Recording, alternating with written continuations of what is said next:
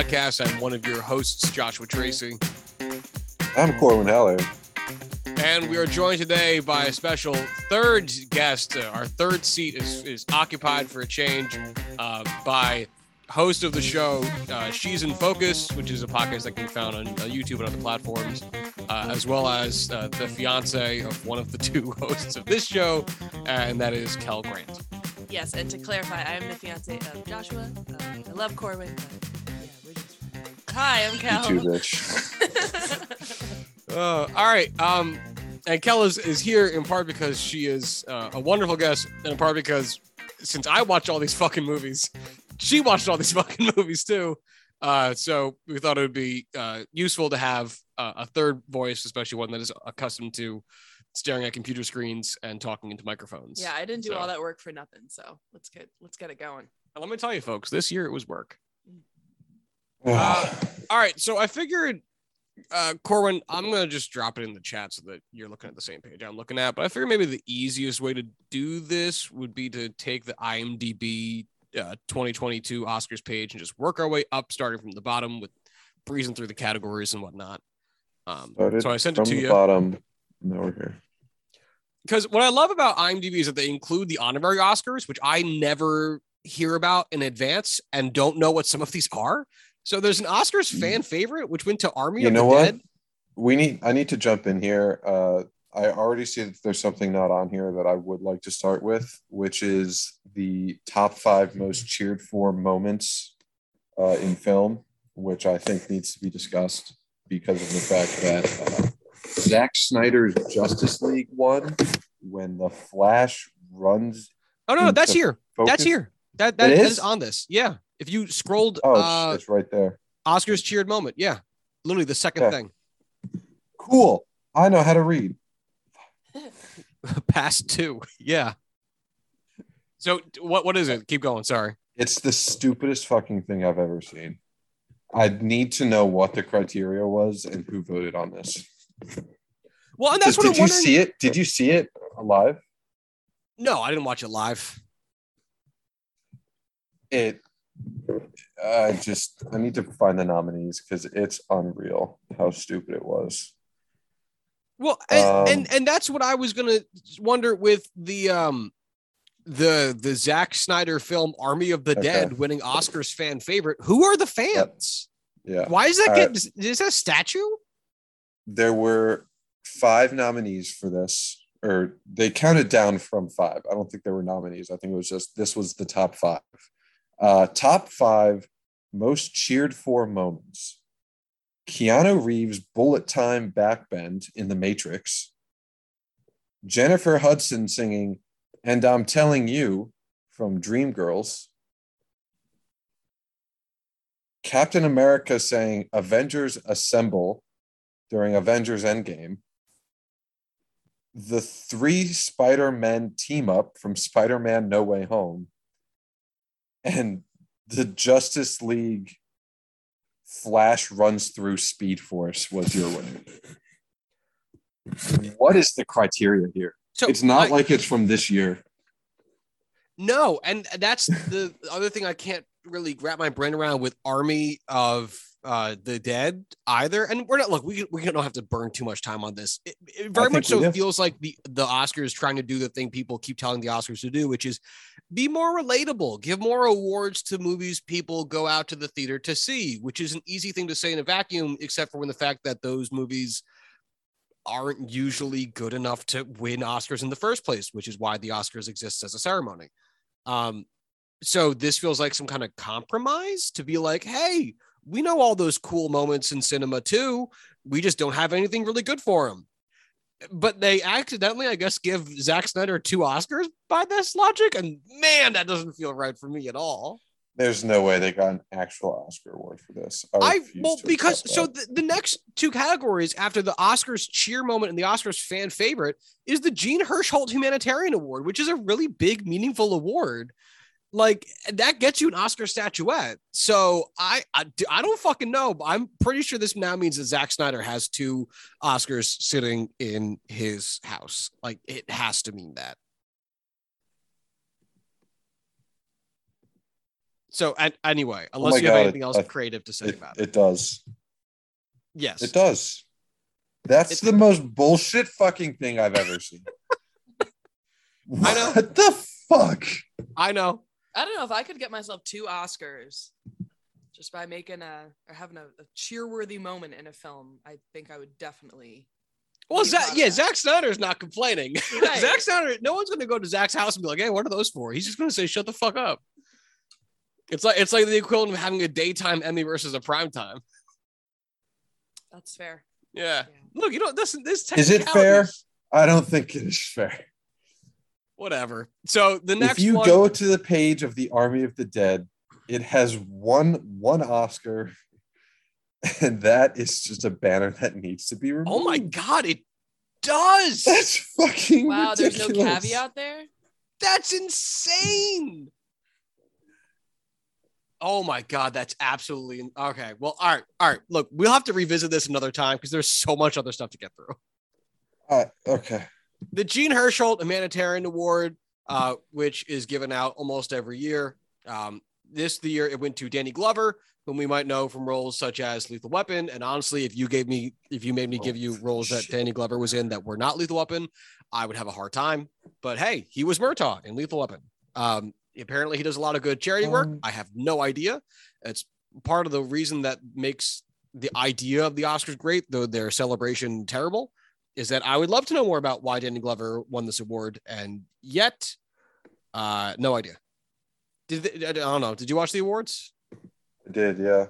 Didn't see this. Yeah, I don't know. Well, because part of it wasn't televised, so. And the other part of the Right, Oscars is they they do so much stuff off camera. I guess, yeah. Like I So- saw the Samuel L. Jackson tribute, which spoiler alert coming up next, and I saw some of the other predetermined awards, but I never saw that one. I didn't. I didn't watch till the very end, which we'll get to. But Right. uh, did not see this award. All right. Well, so shout outs to Danny Glover. Honorary Oscar awards, uh, generally considered for your contribution to film, this year went to Samuel L. Jackson, as Corwin had mentioned, which is the only one I knew of. I didn't realize that uh, Elaine May also was uh, awarded an honorary Oscar. Uh, she worked, she was nominated for uh, primary colors for writing back in 1998 and for best writing for Heaven Can Wait back in 1979 uh, had been a regular contributor and and you know person creating film uh, ever since then. Pretty much, she worked on Ishtar, Small Time Crooks, A New Leaf, blah blah blah. Uh, but also, Liv Ullmann won an honorary Oscar, which is so cool because I fucking Mhm. love Liv Ullmann, and I had no idea she was winning an award. And we uh we did Autumn Sonata on here. Yeah, and I'm uh, I'm not sure if we've done other how which other Ingmar Bergman films we've done, if any. But she's amazing. In if you go to her IMDb page, the first few things listed are Cries and Whispers, Persona, Autumn Sonata, and The Emigrants. I've seen all of them. They're all fucking amazing, and she is phenomenal in them. Um, and I absolutely wish that the Oscars were better at um, saying who was going to be awarded stuff because I might have made more of an attempt to watch it to see Liv Ullmann win an award. But oh well, I guess I'll go fuck myself. But hey, shout out to Samuel Jackson too. I mean, that super good dude's been un like he has been constant uh doing everything he wants to do and being one of the best parts of it nonstop for decades. Mhm. Purple lightsaber. All right, let's get into the actual awards then. So the next one up, the first one up at the from starting from the bottom, that's an actual like Oscar. Oscar is the best international feature film. Uh, only going to talk about this for a hot second because we did actually watch two of these movies, and we watched the one that did end up winning, which is Drive My Car from Japan. The other one that we watched in this category was The Worst Person in the World. Again, I had said last week this is a category we wanted to get to more extensively, but did not get to. So the other nominees that we did not watch are Flee, uh, The Hand of God, and Lunana, a yak in the classroom. Uh, what do you think about Drive My Car winning here? Uh, I guess over the worst person in the world, since that's our only reference point. Um, I mean, I think it's fair. I mean, we enjoyed Worst Person in the World. We both thought it was a very good movie, but I also think both of us gave the consensus of, or reached the consensus of Drive My Car was a excellent movie that was a favorite for Best Picture overall. worst person in the world wasn't quite there. Um, and so I don't really think this is outrageous in any sense of the word. I don't know. I really liked the worst person in the world. Um, I thought cinematically it was also better than Drive My Car. Um, and I don't know. I was just more captivated by the story in the worst person in the world. I think it was more relatable. Um, yeah, I, I don't so know. Kelly's racist because she likes the movie about white people. clearly, clearly that's what that means.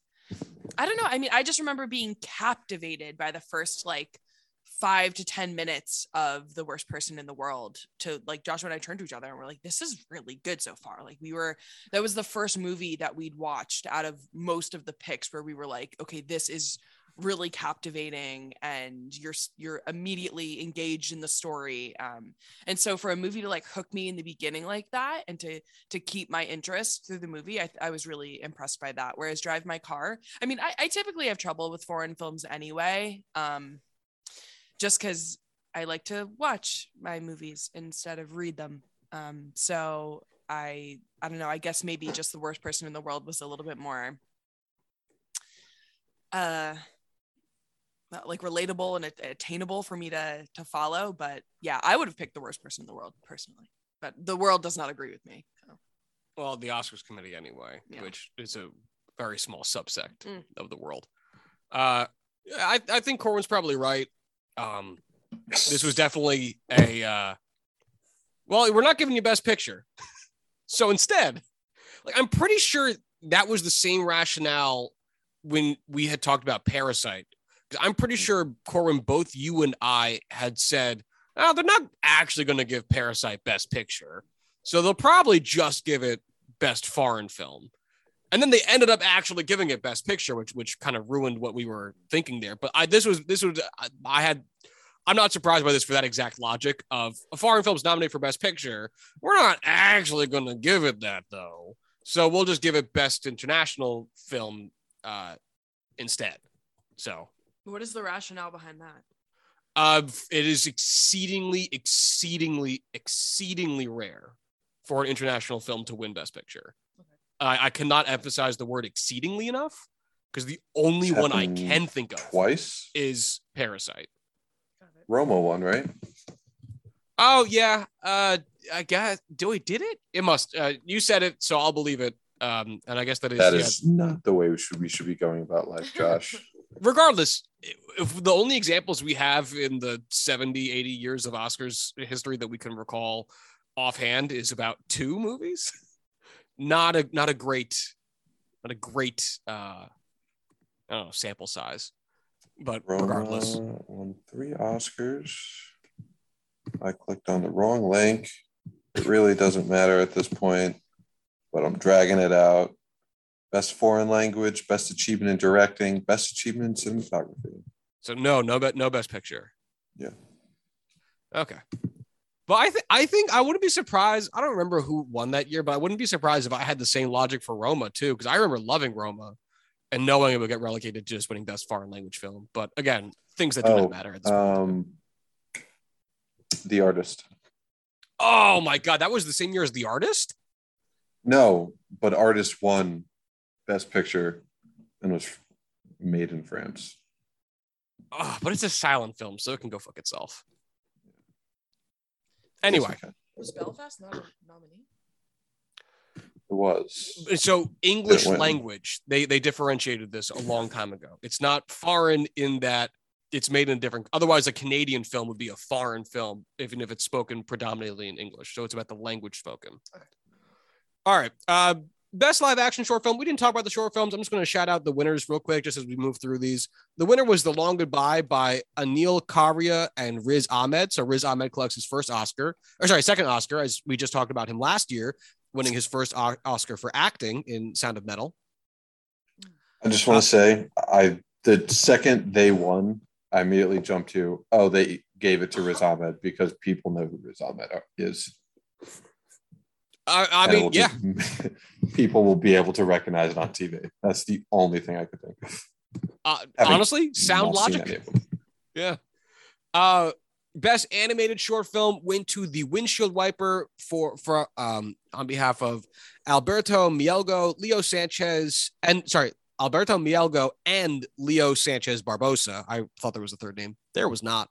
Uh, best animated feature film went to Encanto for Jared Bush, Byron Howard, Yvett Merino, and Clark Spencer. Uh, actually, this is the only movie from this group I watched. I don't know. Did you see any of these movies, Corwin? Uh, I've seen clips from the Mitchells versus the Eugenes, but I've seen the haven't clips that appear any. in the advertisements on on, on Twitter. uh, all right. Well, I guess we didn't watch anything else. So, uh, best documentary short subject went to The Queen of Basketball for Ben Proudfoot. Uh, best documentary feature went to The Summer of Soul or When the Revolution Could Not Be Televised for Questlove, Joseph Patel, Robert Fyvolent, and David Dinerstein. Uh, all right. And now we get into some movies that we actually did watch. Uh, best achievement in visual effects went to Dune Part One for Paul Lambert, Tristan Miles, Brian Connor, and Gerd Nefzer. Uh, look, I I've seen three. Kel and I I've seen three of these movies, two of these movies. It doesn't. This was going to go to Dune the whole way through. I would have been very upset if it didn't. The rest were just kind of like, oh, those look nice and they blend well and they're colorful. But Dune was like monumental in its feats. Well, that and different, I think, because I think one of the uphill battles a movie like Shang-Chi and uh, Spider-Man No Way Home have is that it's like, yeah, uh, these are Marvel's like 27th and 28th movies. What whatever they're doing there, probably not horribly different from a vision perspective, an art perspective, or a technical perspective than movies uh, 17 through 24 you know? So i wouldn't be surprised if there's also a little bit of like uh maybe voter fatigue in those areas or a general malaise around just constant exposure so where dune's like hey that's different. It's not marvel. So wouldn't be surprised for that too. Plus it's good. Uh, all right. Best achievement in music written for motion pictures. Original song went to uh no Time to Die for Billie Eilish and Phineas O'Connell. Uh, we had actually seen almost all the other nominees for this category. Uh, so I guess Lin Manuel Miranda not getting his EGOT as he, uh, I guess, didn't win the Oscar in either category. Uh, at least he wasn't listed for the Encanto one that I thought he was going to be listed for. Uh, I'm going to be honest, I have no idea what song this is, Would he didn't he direct Encanto? but I don't know if you do get an Oscar. Like his name wasn't one of the names I read for best animated feature film. He So- has to get it. If he directed the movie that won Best Picture for a category, I mean, but be- but best picture usually goes to to producers, not directors. so you're telling me Steven Spielberg never won a Best Picture award? I'm saying Steven Spielberg produces his own movies. Oh, okay. Well, you clearly know more about Steven Spielberg and his career than I do. Like, and I hate to Um. invoke the name, but it's one of the only producers I know with a glistening record of winning Oscars. Uh, Harvey. Weinstein has 81 Oscars and never directed shit, but that's because he produced all the movies. Um, But anyway, moving on. Best achievement in music written for motion pictures original score. Uh, this one also went to Dune, so that's already two for Dune right off the jump. Uh, oh, hey, we saw all these other movies. Uh, I'm gonna be honest, I don't remember the score to like any of these other movies, and I just finished watching one of them about 15 minutes ago.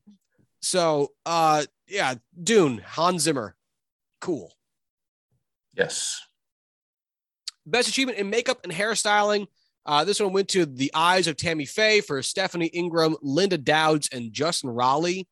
Uh, Corwin, I know Cal didn't watch this movie because I just watched it today as well. Did you end up getting a chance to watch it? Um, yeah, sure. I had a chance. Uh, I didn't though.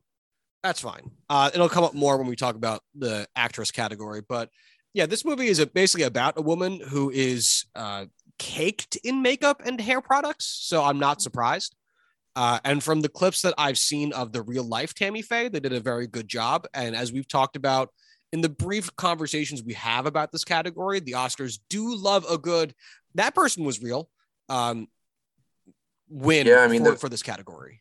The fact that scrolling through these clips and I can't tell that that's Jessica Chastain, um, sure. Yeah, that makes a lot of sense. Give it to them. Yeah, and again, the the Oscars will go like nine times out of ten with you made a person look like another person that was real that we can look at pictures of, versus uh, you could have fucked this up entirely and we have no idea because this is a made up individual. They'll they'll go with category A every time. So Really want to know what the criteria was that coming to America reached. Like what what earned that nomination? they made James Earl Jones look still alive when he's been dead for years. See. See. Okay. uh, best sound went to Dune. I have so little to say about He's this alive, I by the way. never. I looked that up to double check. Also, sorry, what is best sa- what is best sound? Uh, s- sound editing, essentially. Oh, okay. All right. Did you mix yeah. it Quinn- well? Yeah. Quinn also asked what the difference was and like trying to like figure out the minute differences to like explain it. It's like, uh, well, it's like everything that's not the dialogue, but also not really. Um, But also not the music or the score. right. Yeah. Like Right. it's just The- like the, sound design and sounds the sound of editing. Yeah. Okay. Yeah, yeah. It's like you know, did you did your fucking um, ADR look convincing? Did did the added sounds that you have to insert make sense? Did uh, you know the really did the mixing of everything make sense? Are you able to hear the dialogue over the music? You know, like it, it- that that's a high level from my very base understanding of what this category is. But there's so much to understand with sound design that man, I'm not equipped to even begin to co- you know talk about. I'm just gonna Well, typically, if you don't notice it in a film, it's done really well. That's what I'm saying. I don't know what mean what makes that so good that you Don't. win the award. Oh. You know, that's what I'm saying. Like, that's the, I don't know what the difference between good and great is. Mm. I know good is you don't notice it. I don't know what makes it like I we all three of us watched Belfast. No idea why that's in this category. Could not tell you. You know? I w- the only thing that came to mind was that Dune would have gotten it because there's a lot of sounds that you couldn't have captured live. Like between the like the, the space shuttle jet thing that comes saying, down we and, have- the, and the sand and all that shit. Like Yeah, but that's what I mean. Like we, sure, yeah, absolute no, absolutely no fucking clue, clue though. Like you know what I mean? Like we we just, hey, if that was the reason, I'd be like, absolutely, that makes total sense. You know what I mean? Mhm. But we don't fucking know. oh, it's just my best guess. I, No, and I don't know. agree. Like, like that's, well, yeah, I I, I got you. Uh, Okay, this makes total sense to me. so for people who aren't in my fucking conti- living I was room, gonna continue with my sentence. Get fucked. best achievement in costume design. Well, Kel, you actually have control over that. So Best achievement in costume design went to Cruella for Jenny Be- Beaven. What what makes total sense about this, Kel? because the costumes in Cruella were fucking fantastic. That's why I think it's because I was when I was looking at it in the makeup and, and hairstyling category, I was like, well, this doesn't make sense. It would make sense if they- won for like wardrobe or something like that, and that appears to be this category. So this is why I think it belongs here. But then also looking at Dune, Dune was really good. West Side Story was really good, and I I didn't see Cyrano, but um. Based on the previews, the costume design also looked really good there, and Nightmare Alley. So Shut up. that's why they're all nominated. Corwin, Yes. What it- what uh, we don't. I again, mean, this is I not a category we spend time on. So I yeah, I mean, I haven't seen all these movies, but just scrolling through shots from all of them, they all look good. Cruella just looks very extravagant and over the top, and that's almost always what wins. Yeah, I guess I'm almost surprised it's not Nightmare Alley or West Side Story because it feels like the Academy loves a good 40s 50s period piece when it comes to They style. love extravagant dresses. they they and and nostalgia. Uh, but uh, hey, again, what the fuck do we know? So who cares? Uh, best achievement in production design, which went to Dune, which makes a world of sense. Um, Tragedy of Macbeth, I think, is a really interesting nom in this category. Actually, we saw all these movies. So the, the winner was Dune for for Patrice Vermette and uh, Zuzanna Sipos. Uh, other nominees were Nightmare Alley for Tamara Deverell and Shane Vieau, Power of the Dog for Grant Major and Amber Richards, West Side Story for Adam Stockhausen and Renee D'Angelo, and Tragedy Macbeth for Stefan Dechant, Nancy Hay, and Nancy Haigh. Uh, Dune won. I I I'm I find the Tragedy Macbeth to be a really interesting nom in this category. The other ones feel basically like a carbon copy of the brief conversation we just had about costume design. Uh, but I think I might have, if if Dune hadn't won in this category, which I do still think it deserves, I think Tragedy of Macbeth would have been a really interesting award win in, in its place. I agree, just because of how they designed the sets to really feel like you were in a theater almost. But I guess well, I guess a lot of that does come back to how it was physically shot and not the sets themselves. But I'm just happy Belfast didn't get a nominee. That's all I can say. Oh well, that's for sure. Uh, actually, though, just to double back though, it was a little bit about the sets for Tragedy Macbeth because they did paint the shadows onto the sets to Right, add right, dramatism right, to the lighting. Yeah. But anyway, Um, that's too much thinking uh, when Dune just looks so cool that you could just easily vote for that. good movie look cool. It's true. Yeah. Good movie do look cool.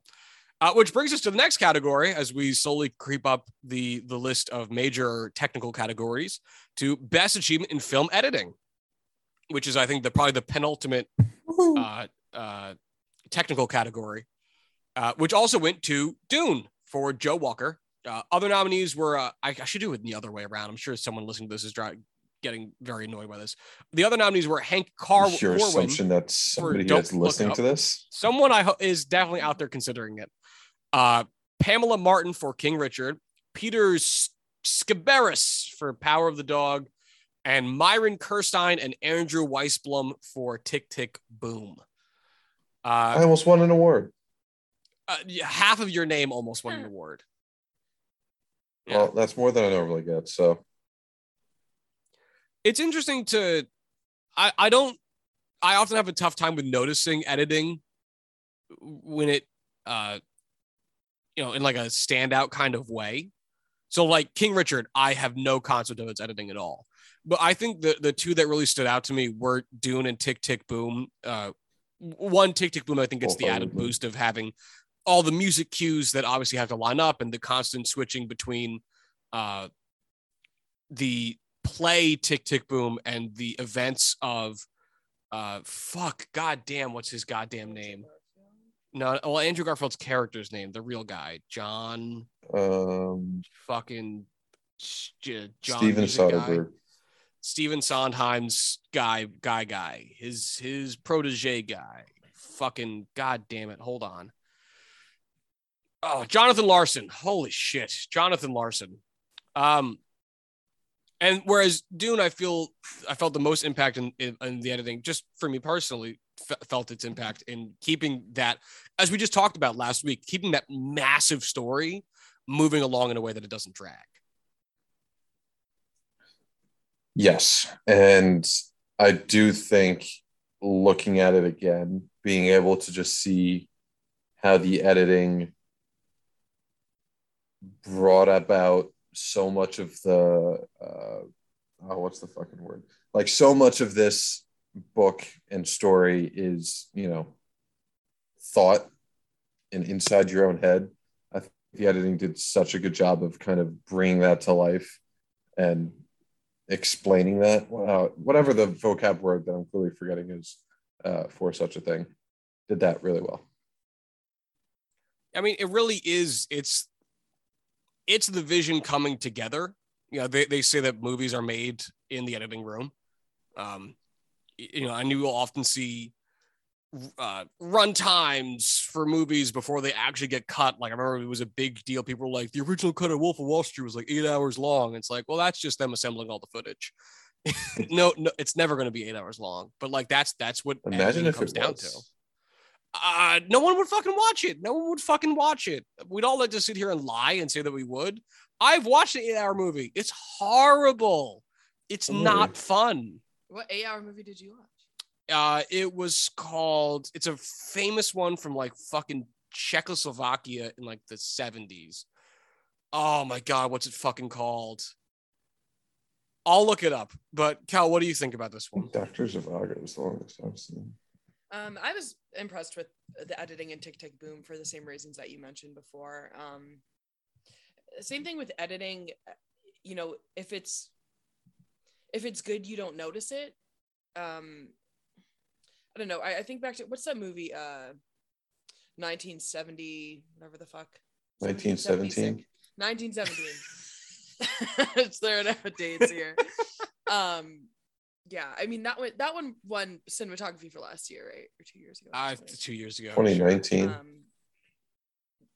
yeah, something like that. Um, I mean that film stood out to me for the editing and the cinematography, and it's hard to like, in my opinion, because I am an editor, it's hard to do to to think of one without thinking of the other one. Can you go back to that page, please? Look at it. Thank you. I was looking for the movie. Um, it's okay. Satan so- Tango, by the way. Got it. So it makes sense to me. I don't know. Like the cinematography in Dune was great, and the editing was doing great. Was was was doing great. me. It was doing great. You know what I'm trying to say. Wow, Gone with the Wind was four hours long. Holy shit. It's a big, it's a big old movie. But yeah, Satan Tango is the movie I was trying to think of, which is from Hungary. Sorry, Slavic nations. I picked the wrong one. I'll go fuck myself. You should. All right. Well, I mean, since since we're alluding to cinematography, we'll talk about the the ultimate for the technical awards, the the last big one before we get into I don't know what you call the non-technical awards, the important awards, the awards by people who matter, Jesus Christ. by pe- by people whose names and faces you know. Like, I'll put it that way. Uh, so the winner was also Dune. Is Dune really? I don't think lost a single technical award that it was nominated for. I think I'll, I'll double check as we're talking, but I'm pretty sure it just swept every technical award it was in a category for. Uh, so Greig Fraser won for Dune. The other nominees were Ari Wegner for Power of the Dog, Bruno Delbonnel for The Tragedy of Macbeth, Dan Laust Laustsen for Nightmare Alley, and Janusz Kaminski for West Side Story. Uh, I've started a bunch. Kel, do you want to start one?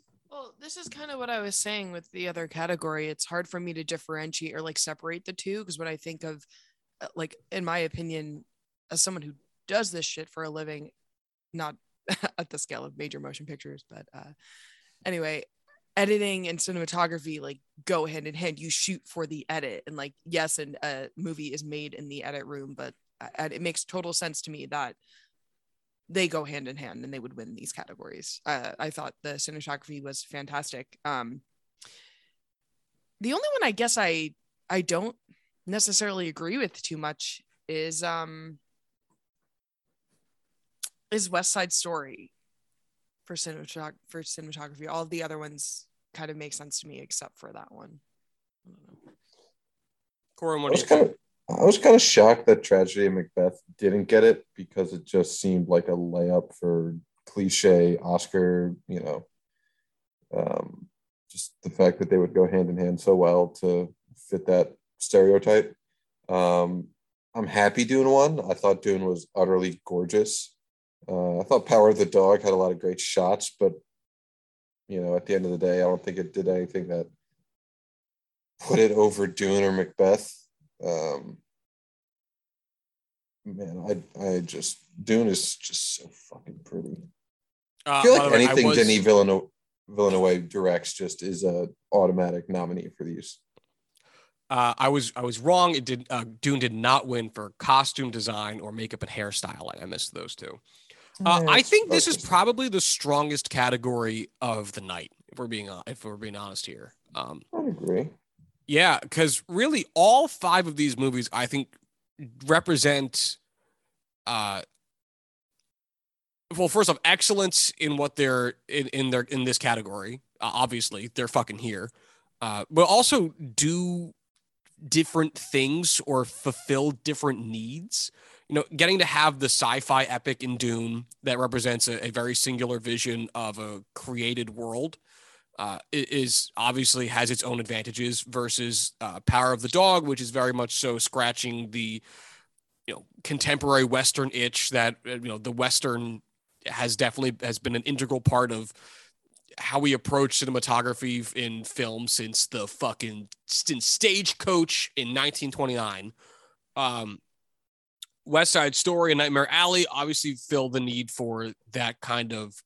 Well, actually, Nightmare, even to break it down further, even though there's similar eras, Nightmare Alley does very much so the nouveau film noir thing that we talked about, just representing it in color, but still going along with a lot of the kind of like Dutch angles and early noir expressionism of the 40s and West Side Story, going very much so with a modernized version of the lushness of a musical on the backdrop of a gritty set design, uh, you know, a la the original, uh, which we talked about. It really is a straight up shot for shot remake.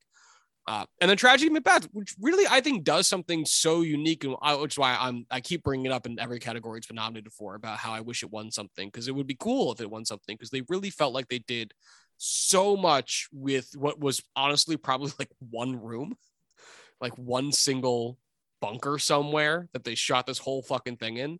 They really I thought did so much in an inventive space like it almost feels like a surrealist adaptation of the play with some of the way that they've employed some of these shots. But uh, regardless, uh, this really was such a great category. I don't think there was a wrong answer. I think Dune or Tragic Macbeth were probably the right answer, but I do, really don't think there was a wrong answer with this category. I mean, just what a what a grouping this year. I thought there was a category that was strong in this year's ceremony. Which brings us into the other categories where Josh gets annoyed. Uh, and that brings us into Best Adapted Screenplay, which went to Sian Heder for Coda. The other nominees were Ryusuke Hamaguchi for, and, and sorry, and Takamasa Oe for Drive My Car, uh, Jon Spaihts and Denny, just three names, damn it. Jon Spaihts, Denis Villeneuve, and Eric Roth for Dune. Maggie Gyllenhaal for The Lost Daughter, and Jane Campion for Power of the Dog. Uh, I am not a happy man, but the other person in this apartment probably is. Uh, Cal, what do you think? I thought Coda was a beautiful movie and it keep it to writing. Okay. All right. All right. Uh the story was beautiful. What else do you want me to say about it? I mean, I thought it was a unique defend yourself. I don't know. I just thought it was something that that hadn't been done before. I thought it was really unique. I thought it, it the story was actually special and meant something and it wasn't just like I don't know for the sake of art. Like I thought it was actually I don't know, like had social commentary in it and everything. I thought it was like really really well done. And uh, so I was happy to see it win for this category. Uh Corwin, how about you? Uh, I probably would have put Coda fourth in this category. Um, what would you put fifth? Actually, no. Now, now we need the whole ranking. Uh, I would be tough to decide between Drive My Car and Dune, uh, then Power of the Dog, then Coda, and then The Lost Daughter. Why? Uh, I, I don't. I, I don't. I mean, think, I don't want you to defend yourself for the first year. I want to know why you put Coda so low. Because it's bad. Um, it's not because I, I, genuinely bad. didn't like it. Um, I it's think half it's a good script and half a the fact that it was still a story about a deaf family. I think that is enough to get it over the lost daughter in the way that that was adapted. Um, but I think the little things that are kind of below the surface in the power of the dog and even at the surface um, just tell the story of that book better than uh, Coda tells any story whatsoever. I, I think I would actually go Dune here. And I don't want to make it sound like I'm, I'm simping for this movie very hard because there are definitely movies that came out this year that I think I, I do like more than Dune. But, you know, we've talked a lot over the past few weeks as we've gone through all these awards uh, about how to adapt for the screen. And specifically, we talked a lot about the shortcomings of movies like Power of the Dog or The Lost Daughter, where it's like, yes, this was obviously a book because, and I can tell that because there's clearly stuff happening that did not make it on the screen in, in a way that really translates cleanly. So, and that's why I would give a huge shout out to Dune for being able to actually kind of do that with how much there is in that book to distill it into something perfectly well understandable. Even if you don't have full retention, like we just talked about last week, even if you don't have full 100% recollection of what occurred, there's no point at which you go, What is someone's motivation for doing this? Like I had, Corbin and I both had when we talked about Power of the Dog and Lost Daughter, where it's like, Why are you doing this? When you're adapting a book to a movie, that is a common thing that you're going to have to work through how to display visually. And if you can't do it well, it's going to lead people to be like, why? Not I'm sitting here battling between a couple plausible theories and I'm waiting to see which one it is. And I've accepted one or the other and I'm waiting to see how it shakes out. Literal. I do not, I could not imagine why this is why this is happening. And and clearly there's a motivation that I'm not being let in on, and I can't tell if it's a deficiency or a feature. Uh, so I, I think I would have gone Dune. Drive My Car, I, I think uh, uh, also did a, a, phenomenal job. My issue with Coda is well documented. It is half of a good movie. I so we're going to talk about Coda a lot tonight, but uh, for for this, it's funny. This whole past week leading up to the Oscars, I've been thinking about the movie. Like it just it's like popped into my head as I've been thinking about all the award nominated movies. And my first thought is I fucking hated that movie. And then I thought about like Troy Kotsur and the Deaf Family. And I was like, no, I like that movie. Why did I hate that movie? And I kept forgetting. Oh, yeah. 75% of this movie is this shitty teenage kid eh, trying to sing and making her family care about it. And it's like, oh, right. I hated the movie because, God damn it, that was awful. But man, every other part of the movie, I keep thinking back on like, hey, that's a good movie. It's just trapped behind this really fucking annoying girl and her wildly uninteresting story. I think you should just be happy for deaf people. I am, and we'll get to that when we talk about Troy Kotsur. Uh, the, all right, yeah. So, oh, uh, actually, quick question. Now that we're actually in the awards that we probably would have predicted, uh, Corbin, who would you have predicted, and who would you have chosen? Um, I would have predicted Power of the Dog and I probably would have chosen Dune. Kel?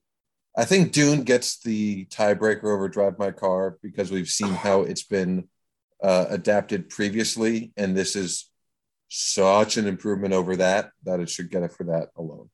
Right. Mm, uh, despite my love of Coda, I think I would have predicted uh, Power of the Dog, and what was the other question? Who would you Who would you have picked? Who would I have picked? Um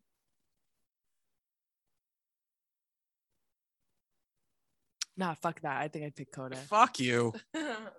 uh, one more note on Dune because I I would have probably I would have actually guessed Lost Daughter would win this award just because I don't think it would have gotten any love anywhere else, and I could see uh, some some politicking around the academy of oh hey well you know it's not going to win anything else you know like like let's let's give it this one. Um in addition to the fact that uh, i think it is probably the most intimate of the films that are that are listed here. Uh but i also i would have picked dune. Um and the only other thing i was thinking about as uh I, after i asked the question and i thought to myself why would i pick dune uh I was thinking about 2001: A Space Odyssey, which ended up becoming a book hmm. that was written concurrently with the movie. And when you think about these types of sci-fi epics, like Star Wars or 2001 or the original Star Trek series, they are the creator's vision coming out from the jump. And it really is so impressive to have something that feels so I don't know, of the man, Denis Villeneuve, that is not his original property. That really is very hard. And so it is genuinely, I, I I'm thoroughly impressed by that aspect of it.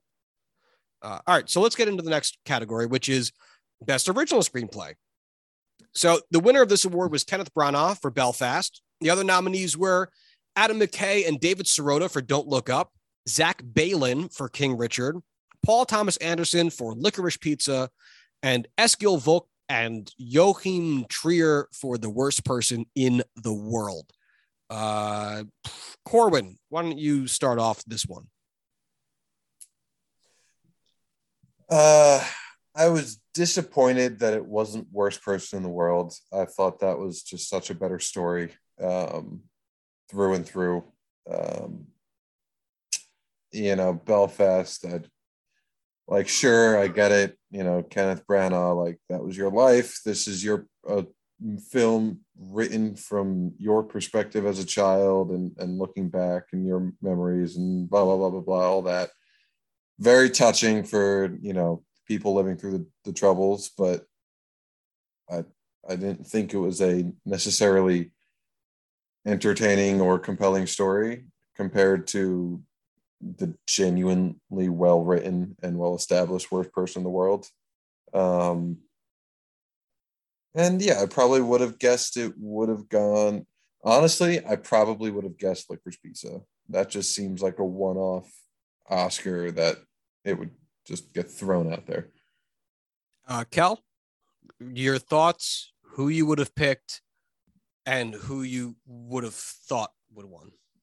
My thoughts are uh, definitely wouldn't have been licorice pizza. I think there's so many holes in that story and that plot. Um, sorry, what the fuck did you say? My thoughts, who I think would have won. I would agree with Corbin in that um, the worst person in the world. Um, would have been my pick. Um, what was the other thing? Can you just fucking tell me? What What do you think about the fact Belfast won? Oh, uh, I didn't like Belfast, so I don't care. Touche. Yeah, if I, I would have thought that the Academy would pick Don't Look Up, uh, because it's full of a bunch of oh i agree with all these jokes that must mean they're funny uh kind kind of kind of things that i feel like a 50 60 year old white person would just love to pieces so uh mm-hmm. I would have i would have assumed don't look up would win this category. My my backup if that wouldn't have gone over as i would have actually assumed king richard. Like the two of you i would have picked worst person in the world. I i don't get belfast here um and we Cord and I we just talked about this the other week and we talked about Belfast. It's not an interesting story that's really told well at all. And we kind of talked about how like stuff like the financial troubles of the family weren't really expressed very well. And and the idea of the father joining up with the cause wasn't really demonstrated very well. It feels like this film got this award on the back of maybe the dialogue scenes involving uh Ciarán Hinds and, and Dame Judi, Dame Judi Dench. But those are the only parts where I really felt as though the writing was genuinely lovely. And unfortunately, I don't think those handful of, albeit important and lengthy and memorable scenes, is enough to win this entire award. I will say this is probably one of the weaker categories we're going to talk about because uh, licorice pizza I thought was straight butt, as I think all of us here did. I, I, I didn't enjoy the script of Don't Look Up, and King Richard feels like it's here because it's a good movie, not that the script itself stood out in any meaningful way. Um, but I'm I'm still surprised this is a Belfast award, and honestly, I I am shocked the worst person in the world didn't take this home, um, because it feels far and away the strongest here. Any other thoughts on this one? Uh, I feel like the worst person in the world got docked because its screenplay was written not in English. I feel like the worst person in the world got docked because the name sucks and they should have had a better name. Bad movie what would title. you have called it? What would you have called it? Not saying that's incorrect. Just like what would you have called this film otherwise? I don't know. I don't. I don't. I. That's a great question. I have no idea. I did have another random thought about it though. Um, since since since we're here, I'll share. Uh, I I decided that this that this we we we stop calling movies coming of age stories too soon. Like it feels like when you hear coming of age story, it's about like a kid who's somewhere between 13 and 17 who's learning Mhm. about himself or herself in some type of societal or familial context. And I, I've Mhm. decided that is too young to, to stop, to cut it off, because this feels like a great adult coming of age story where you kind of where we kind of see her transition a little bit. And this is what we talked about during the during our, our discussion uh last week, two weeks ago, about how you know she shows so much growth as she goes through and learning it, the whole movie is about her learning about herself through tr- you know the trials and tribulations of young adulthood. And it feels like our you know that kind of is the the ethos of a coming of age film right? Like you are learning about you and about how you fit in in your society and your context. So this should be called a coming of age film. That's that was my Fully random agree. thought. No, I fully agree with that. Kel kel is nodding for the people not in our apartment That's all you need. Yes, I agree. That's very great insights, Joshua. yes this is a this is an audio medium All right. Uh, best achievement in directing. Uh, the winner of this award was Jane Campion for Power of the Dog. The other nominees were Paul Thomas Anderson for Licorice Pizza, Kenneth Branagh for Belfast, Steven Spielberg for West Side Story, and Ryusuke Hamaguchi for Drive My Car. Uh, Corwin, you want to start? Uh, sure. Um, how the fuck did Denis Villeneuve not even get nominated for this? What the fuck? Um, that being said, I am not su- well. Honestly, I'm surprised Kenneth Branagh didn't win because it seemed like just like the most Oscarsy film leading up to this. Just oh yeah, that's clearly going to win Best Director. It's Kenneth Branagh. People just have complete hard on for him in in uh, Hollywood. Um, even though Paul Thomas Anderson and Steven Spielberg were also nominated. Um, I can't say I'm terribly up in arms since Denis isn't here. Uh, sure, I would have loved it to see gone to Hamaguchi. Um, at the end of the day, I don't think Power of the Dog was a terribly directed film. I think all of its issues landed outside of that realm. Um, I don't know. I'm not torn up by this, but it's not who I would have wanted, mostly because the guy I would have wanted isn't here. yeah, I, I, I, don't love this category. I, I keep while you were talking, I kept looking at the names and the movies and trying to think about who I would pick amongst this crowd. Uh, if I had to have guessed beforehand, I probably would have guessed Steven Spielberg because again, it would feel so Oscarsy to give it to um, a- an Oscars royalty guy like Spielberg for making an Oscars royalty movie like West Side Story that is about has nostalgia and music and blah blah blah blah blah. Um, but fucking who would I have picked? And it's tough because like of these movies, I liked Drive My Car the best. I'm not sure if that's fair to make that the sole criteria for picking this award. Like I do, I guess get Jane Campion to a degree in this category if we remove her screenwriting from it, because I think she did get the performances she wanted out of everybody. I do think that everything fit together the way she was looking for. I think that there was a vision that was met from her. And I I think the same for Kenneth Branagh and and PTA and you know all these people, uh, but fucking I don't like the vision, so I don't give a shit. Um, and I I I I, I honestly think Jane Campion wins here for much the same reason that I probably would have picked, um, or would have guessed Power of the Dog win the cinematography award because of that kind of sweaty cowboy thing being a such a staple of, of Hollywood awards. Um,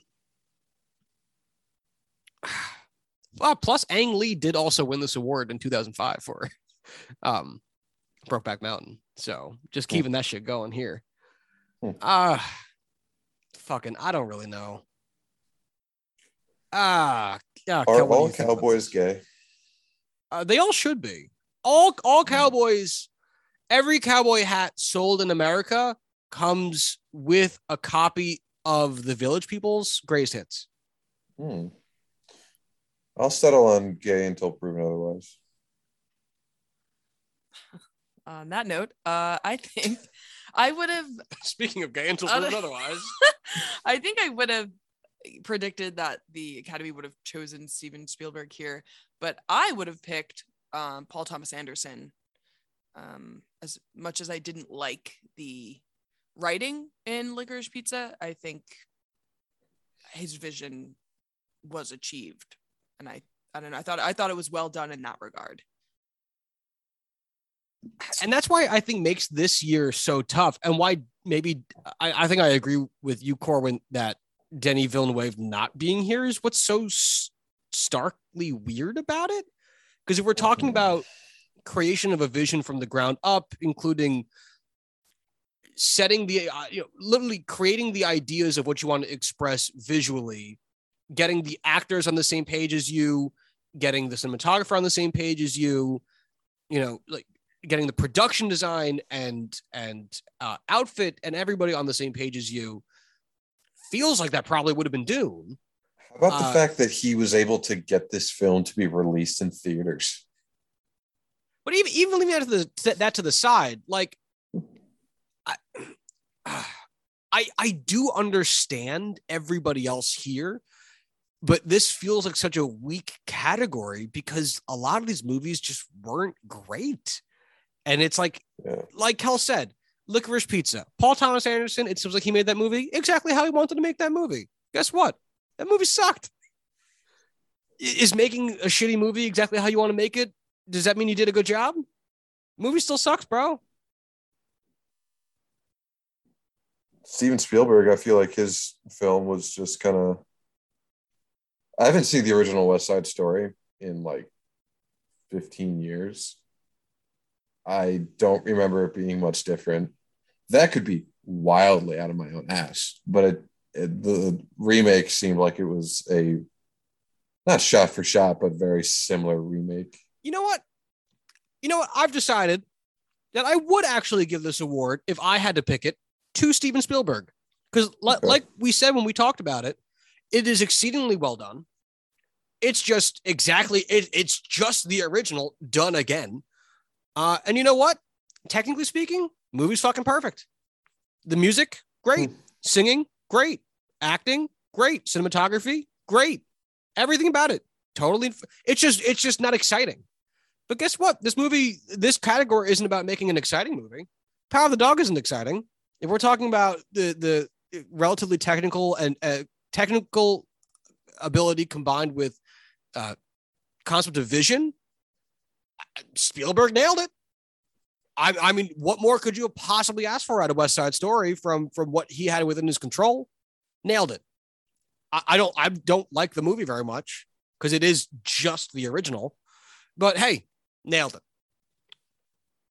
This one's not fun. I'm not enjoying this. Uh, Josh, that is the summary I have for this entire year of film. All right, I guess let's get into the acting awards then. Best performance by an actress in a supporting role went to Ariana DeBose for West Side Story. Other nominees were Aunjanue Ellis for King Richard, Jessie Buckley for The Lost Daughter, Judi Dench for Belfast, and Kirsten Dunst for The Power of the Dog. Uh, I keep pushing on to you guys. Do you guys want me to start any of these, or do you want me to just keep pushing them onto you? You can start all of them if we're being I, honest. I'll I'll let Quinn start this one. She fucking loved that Ariana uh, DeBose won this award. Uh, she was rooting for her hard.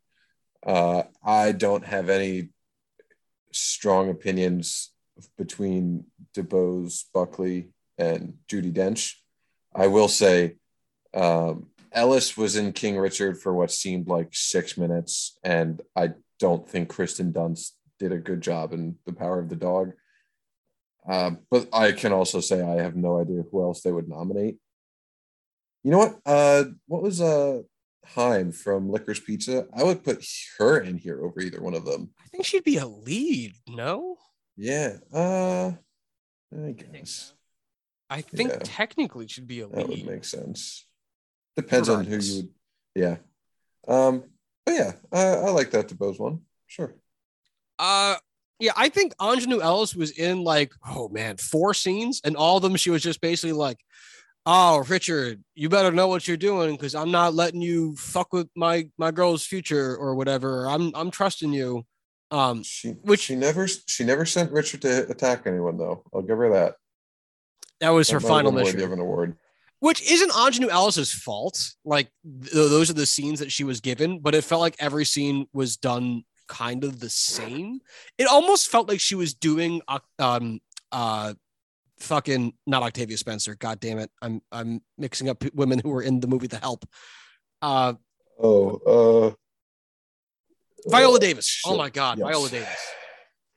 Uh, it felt like she was doing an, a Viola Davis in Fences the whole movie, um, which again isn't like a bad thing.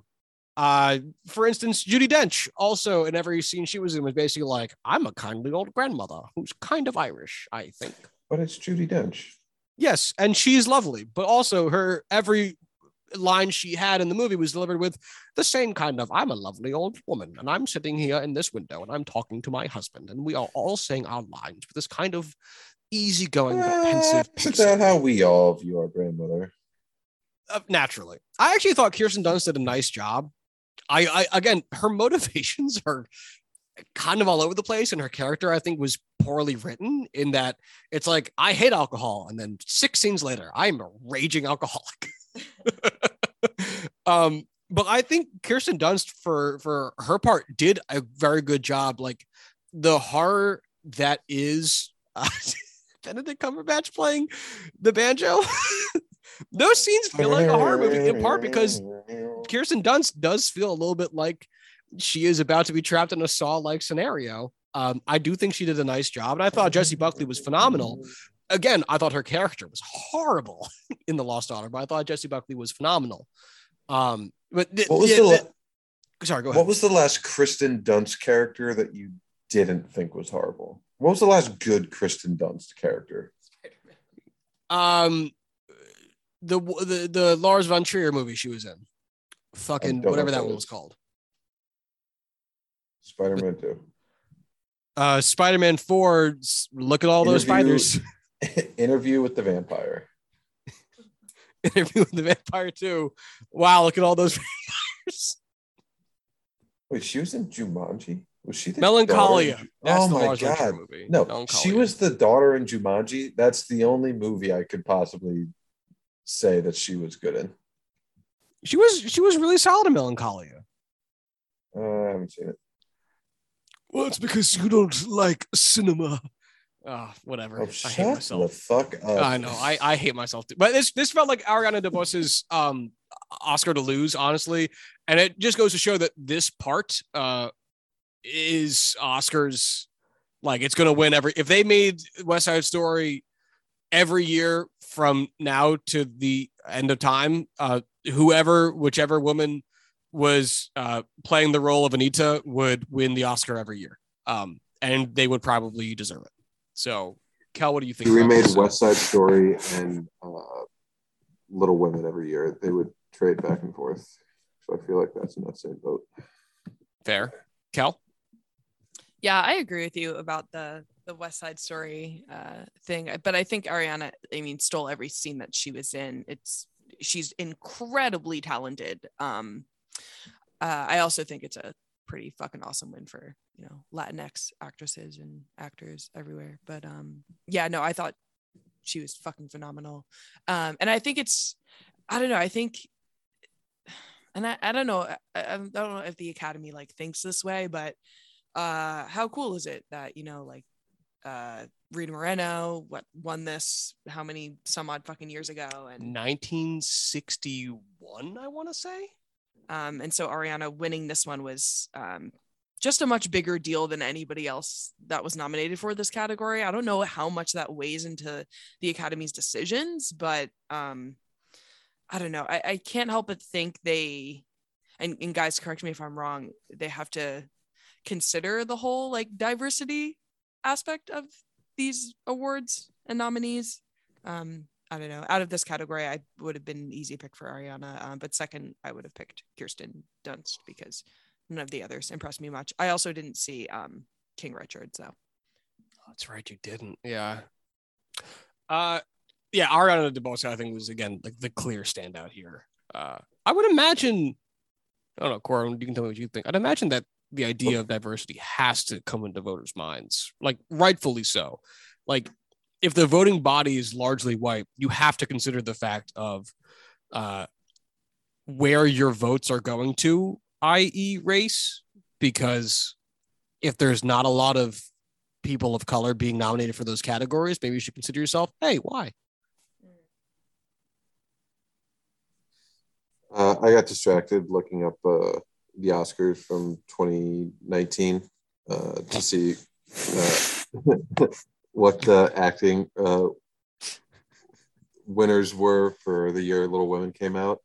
And I forgot that Renee Zellweger won for Judy and Laura Dern won for Marriage Story over so many other better actresses. It's driving me nuts. That's the thing that really drives me crazy is like when a win will look bad almost immediately after the awards. Like it's one thing, like you go back to movies or Oscars from, you know, like the 40s and 50s and 60s and you see the movies that won and you go like, "Oh, yeah, like that. Yeah, that's a good movie that won that award, but there's another movie in this category that's considered a classic now that didn't win that should have won. But I mean, looking at these awards, not just this year, but especially in a, a handful of recent years, it's like not only is this movie not going to be a classic, it wasn't good now. like, no one's going to go back and watch this. But whatever. Uh, shall we go into the best performance by an actor in a supporting role category? Sure. All right, the winner here was Troy Kotsur for Coda. He becomes the first um, deaf person to win in this category. I think I think to win any acting award. Uh, also nominated was Ciarán Hinds for Belfast, J.K. Simmons for Being the Ricardos, Cody Smith McPhee for Power of the Dog, and Jesse Plemons for Power of the Dog. Uh, I'll start actually here on this one because I've shat on Coda so hard already, and there's more to go. Um, this is the this is the award the movie should have won. Troy Kotsur honestly should have been nominated for best lead actor because the movie should have been about him. He was amazing. He did. He brought so much physicality into a role that is obviously physical because of the limitations of speech, but isn't just the presentation of speech. Like it, his speech is so clearly a voice. And I think conveying that to an audience, not only one must be very difficult, but also was the only bedrock of emotion that this movie had. Troy Kotsur being able to be goofy dad and heartfelt and serious and silly, all while you know using sign language as his main form of communication and being able to have it be personality, not just raw form of base communication was what made those parts of the movie so damn good and literally the only good parts of the movie. Uh, he more than deserved this award. Um, other nominees here, just to touch on them real quick. I I already forgot again, like between reading the names and looking at my screen a second time, that J.K. Simmons was nominated in this category because fucking why on earth is he here? Uh, Kodi Smit-McPhee and Jesse Plemons were both very, very good. Uh, I, yep, they were both lovely. So was Ciarán Hinds. Uh, Kel, why don't you go next? Why don't you tell me about this category for you? Um, yeah, I don't think any of the other people really stand out to me too much. I did think Cody Smith, Cody Smith McPhee. Sorry. Not so fucking easy now, huh? I do all the foreign names too. Cody Smith McPhee uh, did a great job um, alongside oh god, what's his fucking name? Doctor Strange. Benedict Cumberbatch. Benedict's coming my ass. Uh, he did really, really good. Um, but yeah, no, I think uh, Troy Kotsur just, and I hate to fucking use this phrase again, but like again, like stole was was the most interesting part of that movie. Um, yeah, he was just he was wonderful, and it's it's his performance that like helped carry all the rest of the performances because I think the actress that played the mom and like the actor that played the son like were all feeding off of his energy because it seemed like in every scene that he was in like and he elevated their performances in a way. So I thought that was really great. But um, yeah, it was super well deserving. Corwin. Uh, I don't know if this is me not paying attention, but I think this is the first award we were pretty unanimous on. Uh, I think uh, Troy Kotsur is the only person even remotely worthy of this award, both this year or even in a stronger year. I think he would have a, a very, very good case. Um, I think he was, I think Josh, you said this, really the only great part in Coda. Um, and I would very much like to see him in more films, uh, which is the same way I feel about um, Marlee Matlin. Um, also, fun fact: he played uh, one of the Tusken Raiders in uh, The Mandalorian, who speaks in sign language. Didn't know that until he won, but that's pretty cool. Neat. Yeah. Uh, yeah, I I think if I had to rank these, because yeah, we were pretty unanimous on this one. I probably put Troy Kotsur first, and then for me, it's a toss up between Cody Smith McPhee and Ciarán Hinds for second, with Jesse Plemons at a pretty close fourth, and then J.K. Simmons below the floor at fifth.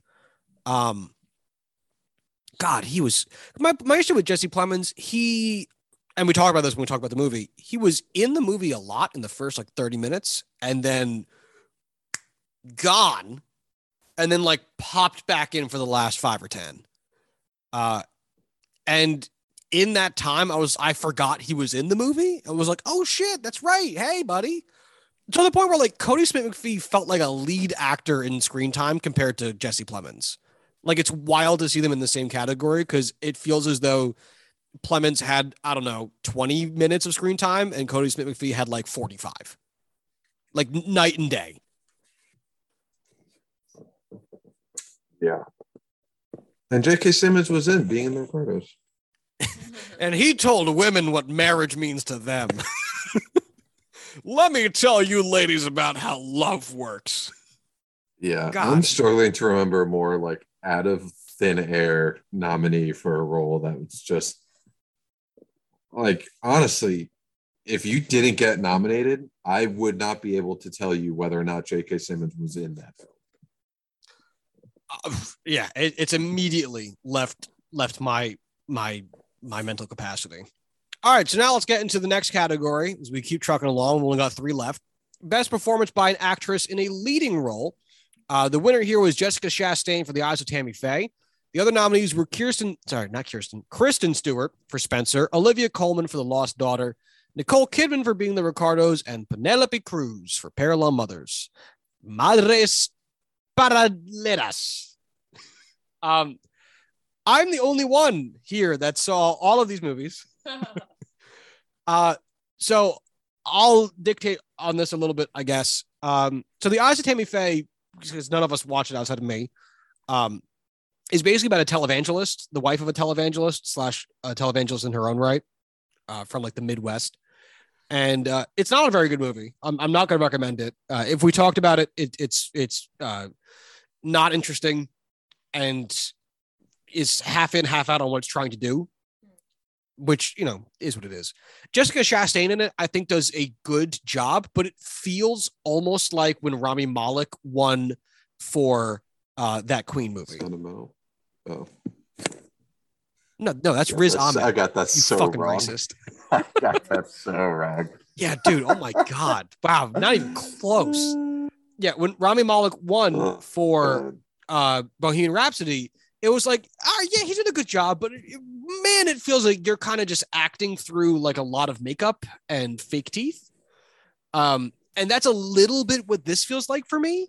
This feels a little bit like like Jessica Chastain, because the character of Tammy Faye is coated in makeup. Like that's part of who she is. It almost felt like Jessica Chastain didn't even do makeup. They just put a rubber face with makeup on her every day and then had her play the role. And so it felt a little bit like that. I I think if it was me, I'd probably go Kristen Stewart here. Um Penelope Cruz also in Parallel Mothers is wonderful. Absolutely wonderful. She'd be my 1A, 1B here with Kristen Stewart. Um, but I'm also a sucker for Penelope Cruz. I think she's amazing. Um, with Olivia Colman doing a fine enough job, but her character motivations really were difficult to grasp, and it's tough to know how much of that's writing and how much of that's her representation of the character. And I, I thought Nicole Kidman was horrible in being the Ricardos, so I don't get that nomination, let alone wouldn't pick her. Um, do you guys have anything to say about the the women whose performances you did get to see? Uh, Corwin? Um, I really, really liked Kristen Stewart and Spencer, and I thought she uh, absolutely killed that role. And I thought she was very well fit for that role. On top of that, which is weird to say about Kristen Stewart and her reputation over the last 15 years. Um, Nicole Kidman, I, I just I don't know if I like Nicole Kidman all that much to begin with. I especially didn't like her role in uh, being the Ricardos, and I don't really think Olivia Colman did anything uh, to really warrant being a, a a contender for this. And I think in any stronger year, I don't think she'd be nominated. Uh, Kel, what about you? Yeah, no, I'd have to agree with Corwin. Um, Spencer's the only movie that I. Oh, I also did see Being the Ricardos. Um, yeah, no, I, I didn't think Nicole Kidman did a good job. Um, every time she was on the screen, I wanted to look away. Um, and I know I watched The Lost Daughter, but it was lost on me. So fuck you. I, so I can't. Damn. Um, yeah, no, I would have. Uh, again, I can't speak to the eyes of Tammy Faye, but I think uh, Kristen Stewart did a standout job.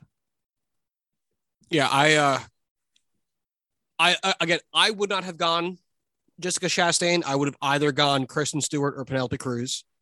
Uh, I would have honestly expected this award to go to Nicole Kidman for all the usual bullshitty reasons I give, like the fact that this is a movie ostensibly about old Hollywood that's done and you know it, of the time with a, a, famous actress and you know we all grew up watching this show or whatever.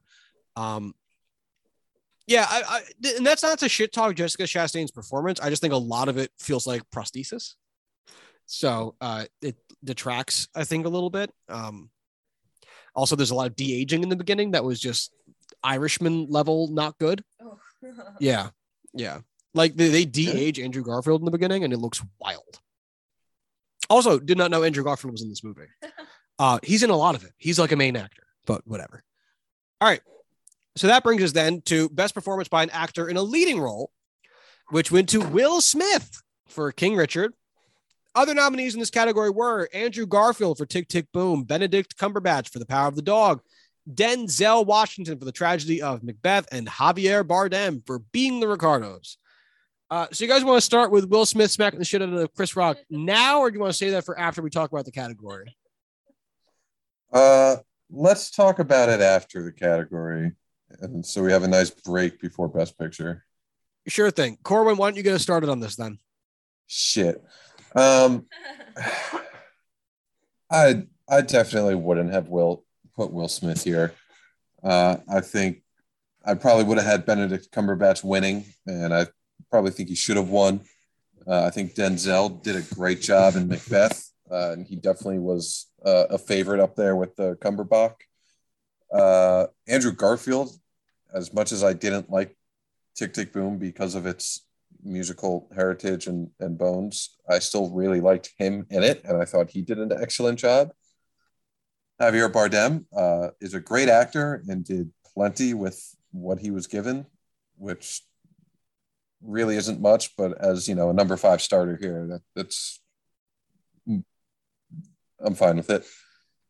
I thought Will Smith did a good job. I just don't think he did the best job of the five guys here, and I don't think he's in the top half of these. Uh, I'd probably have him closer to third or fourth than I would number one by a decent margin. Um, but yeah, I guess I'll save the rest of my comments for when we discuss, you know, his extracurricular activities. uh, Kel, what do you think? I would have given this to Andrew Garfield hands down. I that is the best performance I've ever seen from him. I I don't know. I I just thought he hit it out of the park uh, with Tick Tick Boom. It's probably probably at the top of my list of movies um, from this year j- because of his performance. Um, I also think, and I am not a, you know, I, I traditionally don't like um, like Macbeth and all that jazz. Shakespearean stuff. Yeah, not my thing. Um, but I thoroughly enjoyed Denzel in this, um, the tragedy of Macbeth. I thought he was absolutely wonderful. It felt like the like him and uh oh what's her name? The old lady I like who is in Nomadland. Francis Denzel Washington. yeah.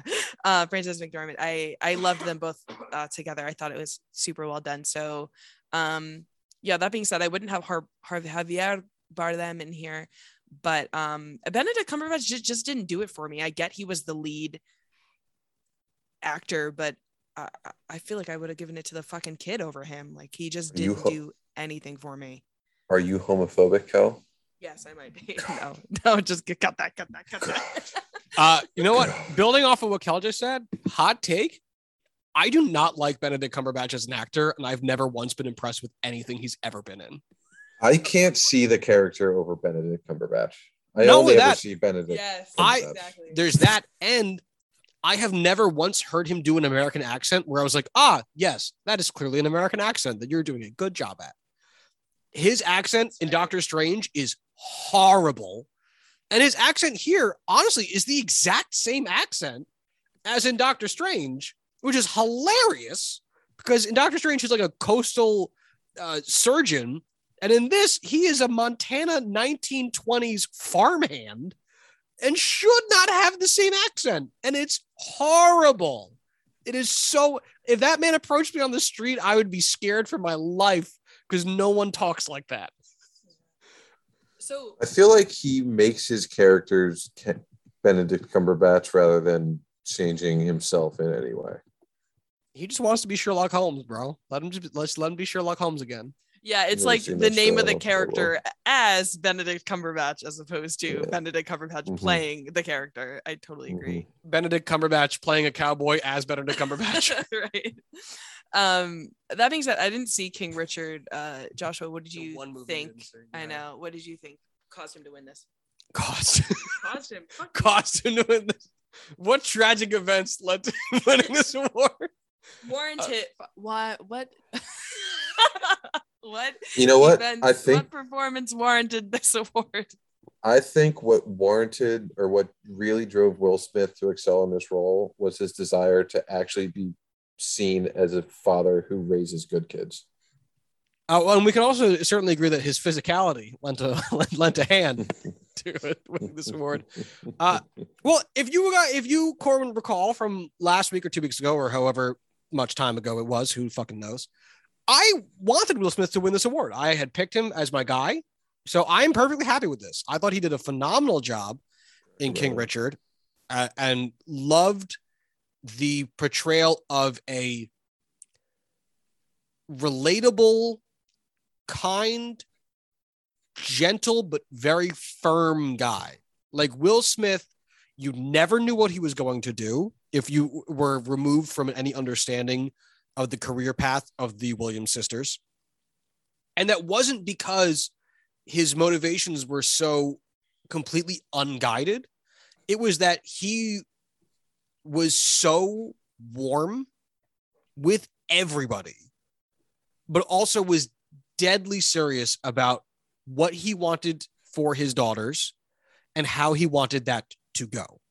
And it led to him being kind of halfway mysterious because it's like, I did not expect any of what he did because I don't know the Williams sisters' career history like that.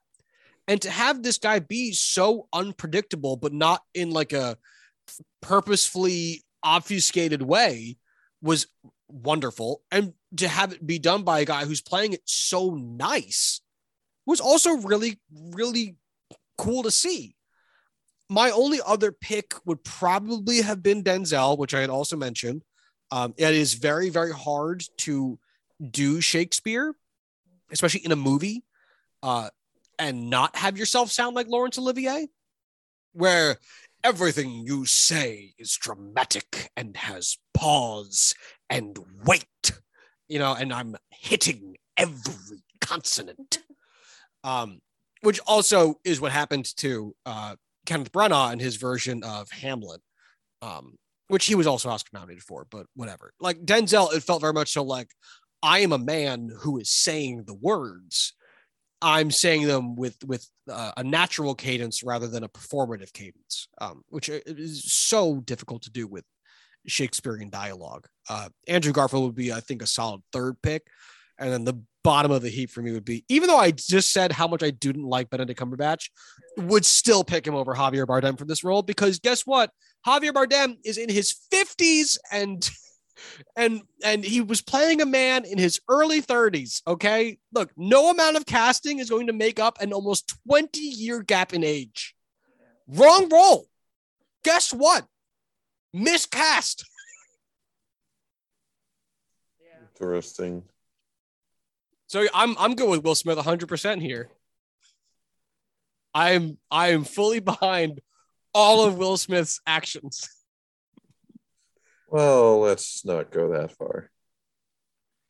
So uh the the the tumult that was this year's Oscars uh happened over a joke uh Chris Rock I don't know what where the the lead in for the joke was Corwin if you watched more video than I did or or Kel but uh, at one point Chris Rock joked that uh, Jada Pinkett Smith Will Smith's wife looked like GI Jane with her uh with her alopecia Well, no, no, no, no. You're misrepresenting this. He didn't say she looks like GI Jane with her alopecia. No, I just meant she has alopecia, and so he was joking that be- because of her short slash lacking of hair, she looks like GI Jane. Ah, I, I'm not sure. I. It didn't come across that way I'm- to me. I'm not trying to advocate for one side. I'm Okay, just saying she has short slash missing hair because of alopecia, She also has a shaved head. Like that's the style. and has had a shaved head for decades. Yes. Yes. Okay. Um, Continue. and Will Smith got a hearty chuckle out of that. And then Jada said, You fucking bitch. And Will Smith got up, walked clean across the stage as Chris Rock just looked at him, seemingly knowing exactly what was about to happen and not getting out of the way at all. Uh, Will Smith then smacked Chris Rock clean across the face. Uh, Chris Rock stood there, stunned, and said, I just got the shit slapped out of me by Will Smith. As Will Smith sat back down in his front row seats and said, Keep my wife's name out your fucking mouth uh, several times before the show continued. Uh, Corwin, did I lead any? Did I miss any- any Emphasis on scream. Yes, audible, He very was audible. yes. He also was sitting front row, which added a lot to it, which would have been missed if he had to like squeeze through like uh like whatever the movie theater style seats were like "Eh, excuse me let me through here uh, right? beat the chef and he's like all right guys i need to get back to my seat Pardon me. Excuse me. Uh, Excuse me. Pardon me. Um, um i think the best part about this was you know it was late it, it was you know fairly decent chunk of the way through the show it was almost like 11 o'clock Can't hear you, Um, Corwin. really You're like far away. no i'm sorry um There you go. so this happened, you know, relatively late into the show. It was almost 11 o'clock. Um, we were sitting here watching it live, and Quinn was basically asleep. We were getting ready for bed. And as soon as he walked up on stage and slapped him, my first reaction was this fucking, you know, theatrics, this theater bullshit trying to boost ratings. I fucking hate this man. And I turned off the TV before seeing the reaction. I was like, oh, it's so fake and bullshit. Why would they do shit like this? I hate it. And then woke up the next morning. Gwen rolls over and he's- she's like, Will Smith smacked Chris Rock at the Oscars last night. I was like, yeah, babe, I know. We were there. We watched it. And she's like, no, like he actually did it. And then once, you know, I actually woke up and was able to like compose myself and, and sit up and all that, I looked it up and was like, holy shit, like seeing the uncut clip and how it all went down was insane. Yeah, the fact that there was an uncensored uh, version that is seemingly, you know, accessible to all who look for it, um, and is circulating is just insane to me. I mean, it's was this before or after he'd won his award? before. Wait, did Chris? Wait, wait, wait, wait, wait, wait. Was Chris Rock the one who had to give him the award? No. Okay. Oh, Okay. he didn't that come back out, right? That's what people were saying. Like he was done for the night. So what I saw, I saw Will give his speech and he was crying. And I I didn't hear his speech. And Corwin, you said you turned off the TV, but I'd hmm. imagine in there, was there an apology? No, he just released an apology like five minutes ago. Yeah, I, I saw that. A And I- lawyer that works for Will Smith and is running his social media Very much. probably very released an much so. apology. Yes. yeah, you know, basically my actions were unacceptable and excusable. Jokes at my expense are a part of the job, but a joke about Jada's medical condition was too much for me to bear, and I reacted emotionally. Um, it's also interesting that he felt the need to say that because it's obvious why he slapped the shit out of Chris Rock. But he's like, you know, I'm apologizing, but I'm also standing by what I did, which I don't know if I, I I'm I'm having a hard time picking sides. I think Uh, his reaction was the the physicality of his reaction was not warranted, but a reaction, in my opinion, was warranted. What do you feel, Corwin? I I am very much against uh, Mr. Smith here, uh, the Fresh Prince, if you will. I understand the need to say something when there are very publicly made jokes about your wife and something that is out of her control. Uh, there are also been countless ways that have we, that we have seen over the years to do that in a positive manner for everyone involved. Uh, committing assault on stage at you know the premier award ceremony of your profession prior to you know while being nominated for an award that you eventually win and just uh, i don't even know how like it's a, a tantrum almost is just such a bad way to go about it. I mean like you you committed assault. Like if you were anyone else you would be sleeping in a jail cell because you assaulted someone like there were so many clips of him like laughing very hard at the joke when Chris Jack, Chris Rock said it. He clearly thought it was funny and changed his, you know, feelings towards it once he saw his wife's reaction, which to some extent I get. But at the same time, I just I can't support his actions in any way. I'm with you on that. I think it was perplexing to me to see the camera angle of him like having a great chuckle at this joke. You see Jada roll her eyes. The camera goes back to Chris Rock, and in a matter of what seemed to be seconds, Will Smith calmly walks himself up there and slaps him, and then calmly, you know, buttons his jacket back up and, and sits back down at his seat and then starts yelling. And it, it's just like it what deg- what part of him was like okay i have to do i have to get up and and say something do something for my wife but like what was his fucking train of thought and like i'm gonna go up to this man in the biggest award ceremony in the acting world and slap the shit out of another very respectable black comedian like it doesn't make any fucking sense.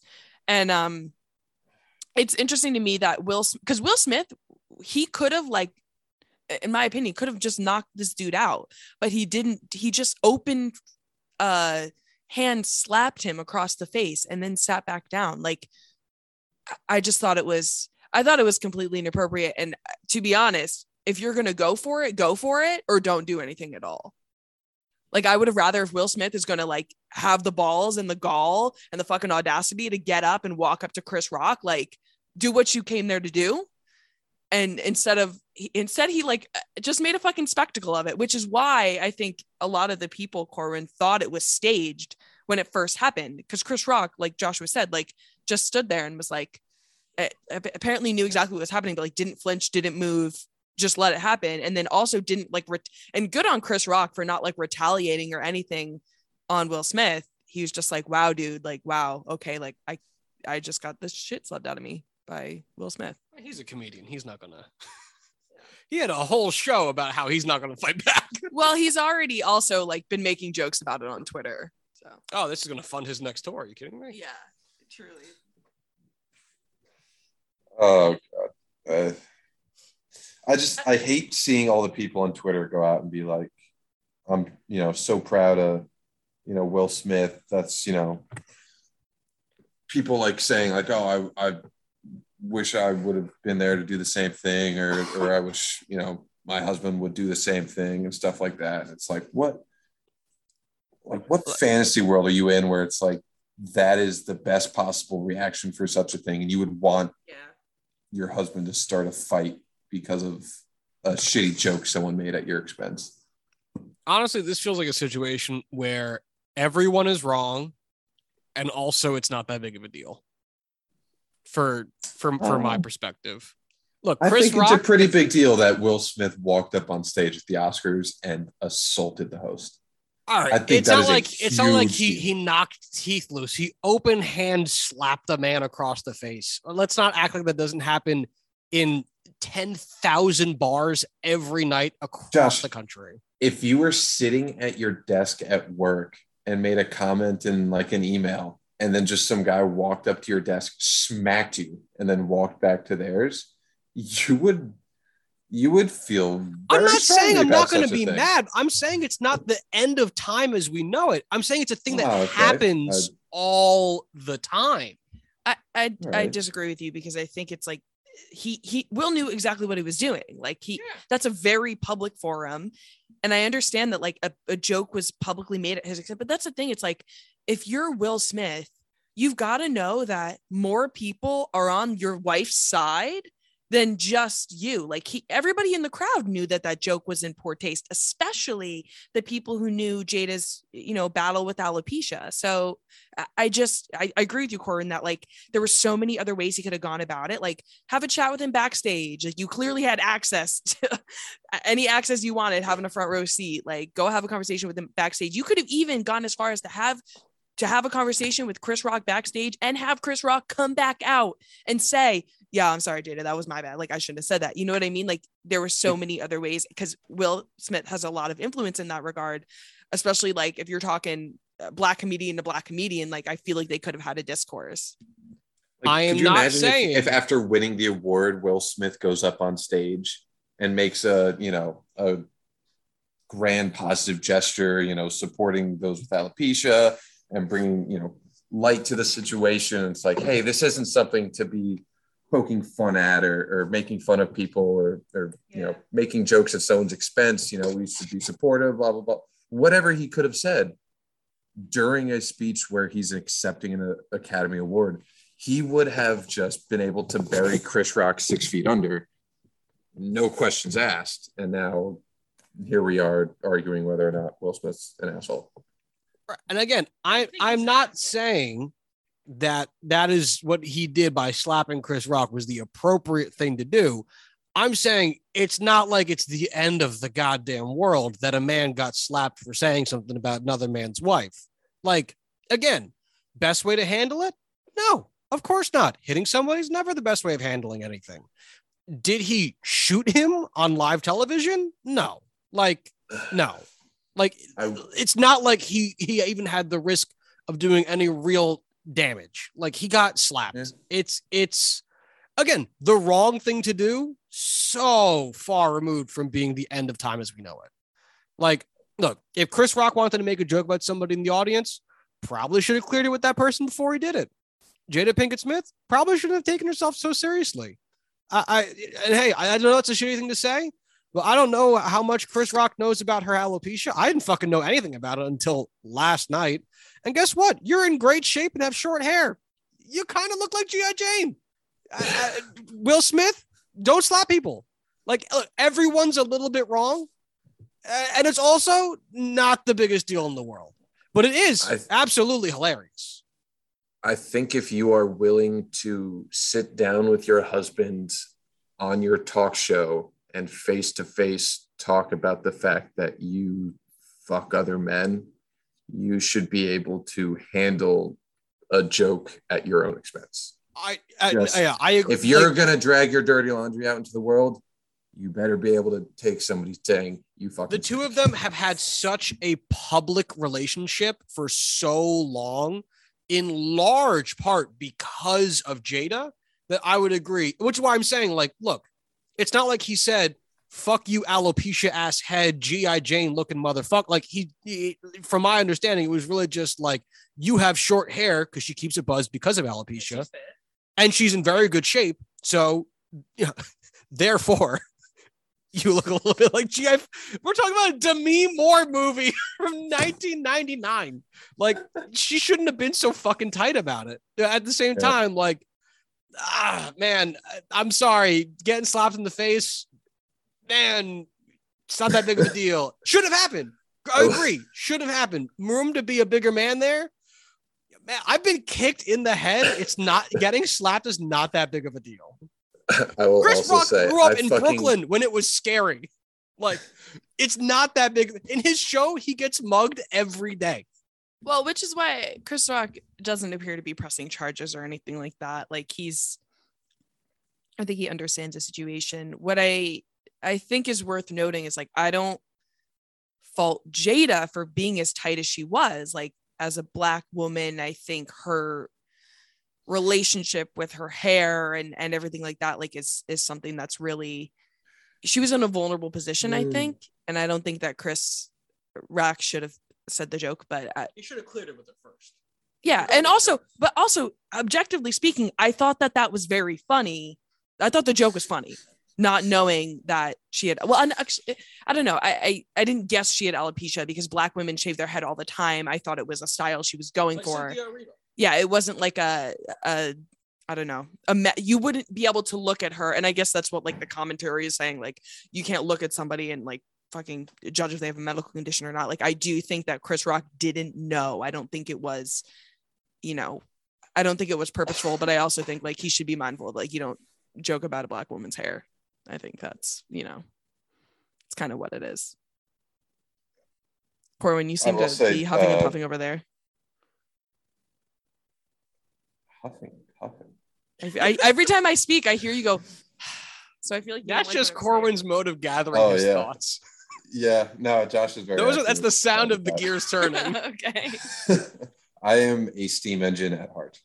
Um, I Thomas. just- I- we can drop Uh, this, by the way. I just no, it's staying in. no, just the the only thing I, I really was gonna add was like I love that Chris Rock's reaction was like, dude, a fucking GI Jane joke. Seriously, like this is what this has come to. I made a joke about it on Twitter yesterday, but it's funny that after Ridley Scott threw up his arms so much about not getting nominated for House of Gucci or The Last Duel, uh, the movie that he made, G.I. Jane, ends up being the main source of, of, of inspiration for a fight at the Oscars. Do you think he wrote that uh, joke for Chris Rock? Yes, yes, yeah, absolutely. Ridley Scott was like, "Look, mate, you gotta, you gotta get my GI Jane jokes. I must be at the Oscars." Uh, but I'll, I'll tell you one thing. I don't think Will Smith is gonna have a front row seat to the Oscars anymore. No, well, he will. They'll just, they'll just make him wear his gloves next time. And also, like, I don't know. I guess you can't predict something like that happening, but like, was there no? I'm not saying I wanted Will Smith to be carried out in fucking cuffs or anything, but like, was there any type of That would have made security for a great show. or any type of you know, it seemingly he just had complete access to the stage whenever he wanted it. I guess they were expecting as grown adults that you wouldn't violate that, but Oh, and, and let's be honest here. The Academy is going to sit back and say, "We don't support this. This is bad." But They love it. secretly, they're like, "Oh fuck yeah! I hope this happens every fucking year." oh yeah, we love it. Do it again, you dumb bitch. Like they loved this. well, do you think do you think they're gonna take his Oscar because it's under review? I would imagine that's why he put out that really stupid post that was like, "I don't, I don't uh, support the things that I just did, but I also don't feel bad about them."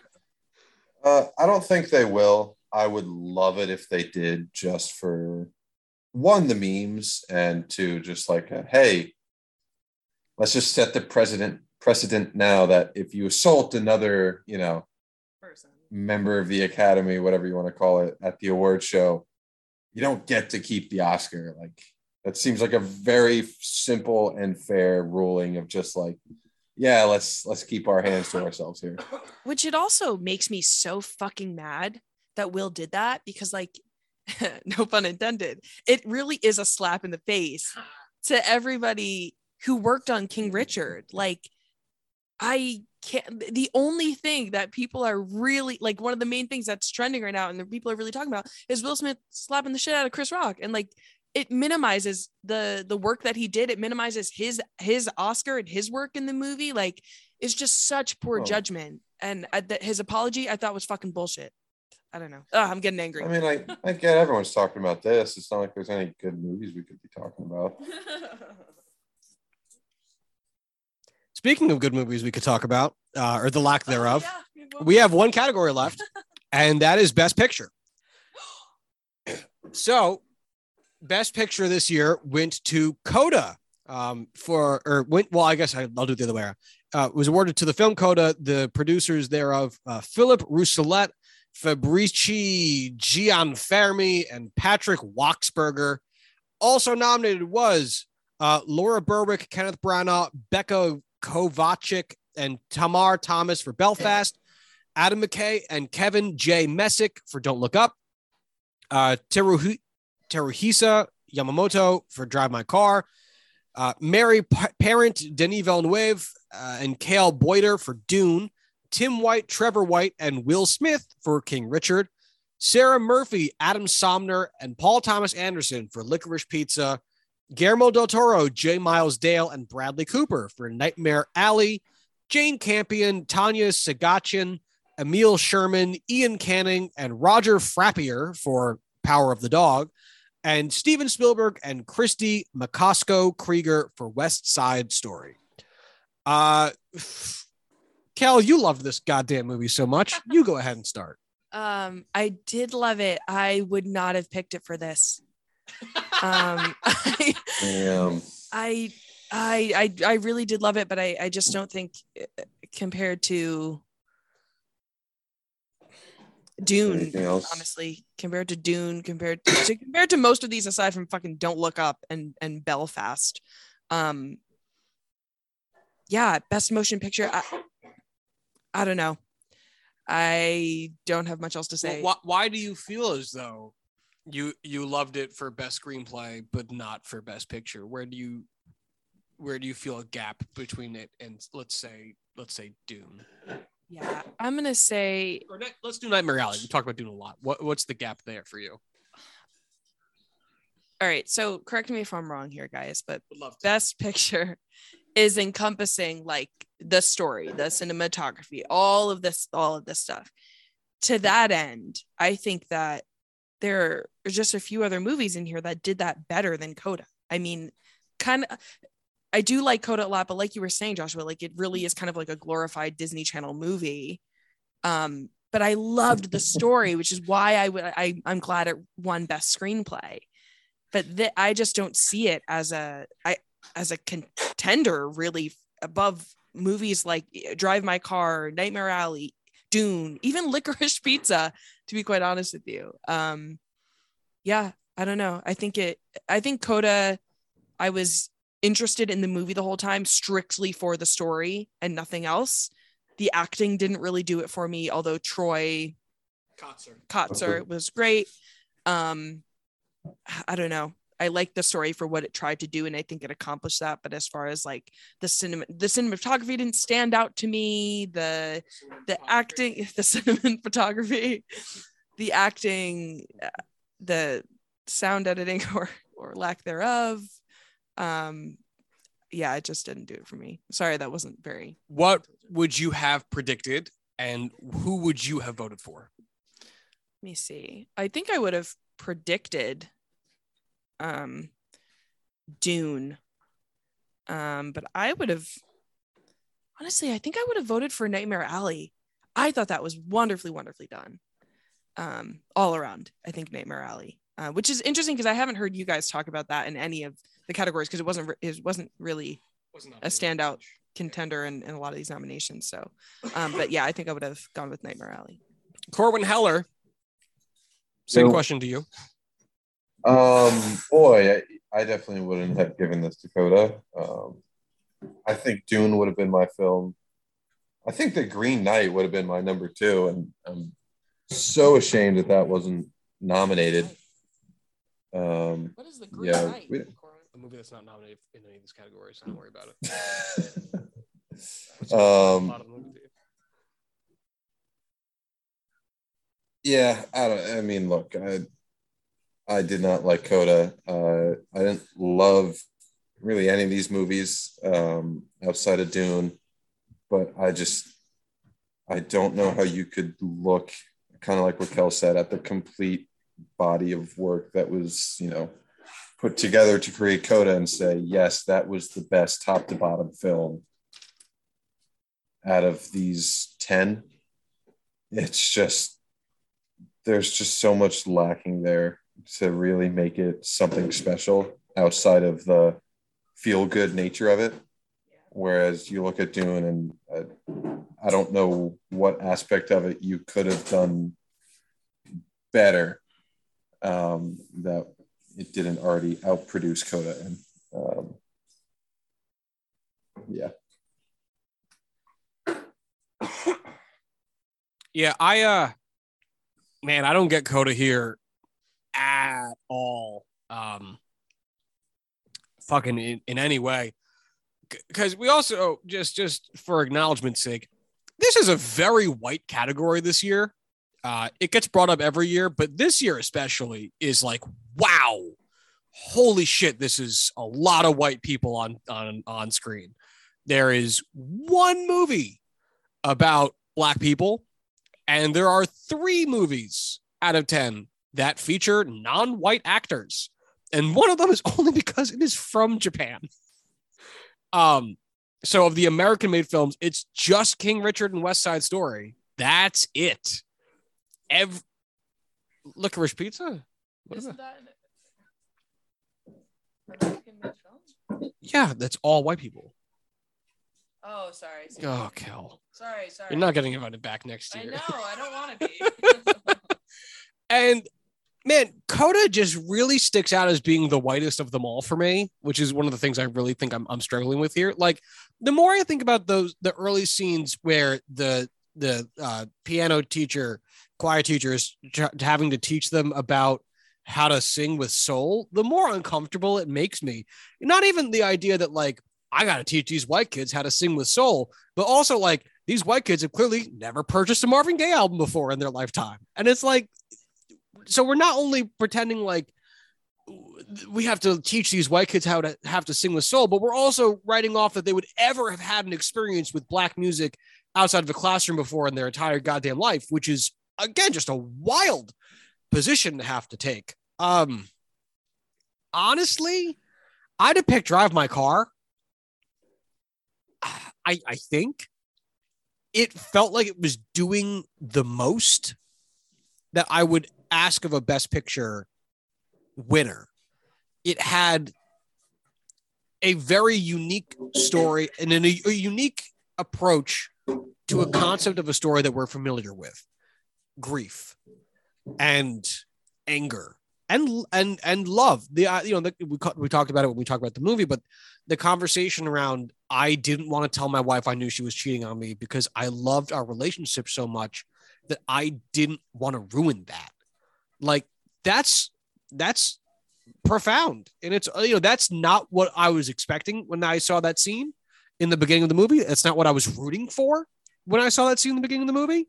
And i loved that idea even though it came back up you know two and a half hours later i loved that idea and, and it being able to tie up all of the kind of concepts that it had laid bare for you earlier in the film. And you know visually stunning the performances were excellent uh, the woman whose name I forget that played the Korean deaf woman was wonderful. Uh, everybody I thought was was fantastic, and especially its representation of international theater, I thought was very interesting. Uh, whereas the rest of these, uh, you know, Nightmare Alley I thought was really solid. King Richard I thought was really solid. Dune I thought was was great. Uh, everything else I thought was okay at best. This was a weak year. This was a very weak year, and I I don't know if anybody's going to revisit Coda. And I think when you were talking Best Picture, this is going to be a conversation we have every year when we talk about this. I think there has to be some consideration due to is this going to be a movie we come back to over time? And I don't know why we would come back to Coda. I certainly won't. And it's part because, yeah, I don't think it's a very good movie, but it's also in part because feel good movies, uh, I don't want to say are a dime a dozen, but they're they don't hold very well. There's a reason that we call them largely Hallmark movies because they usually get made for and then played on the Hallmark channel. They're not real movies in the way that we think of film. This movie, Coda, has now won the same award that The Godfather has won.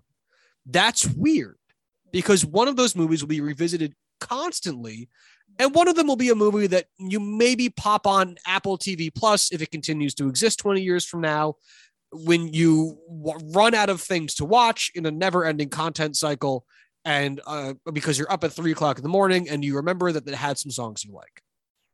That's not a good way to approach the longevity of the medium or how you want to uh, internalize it.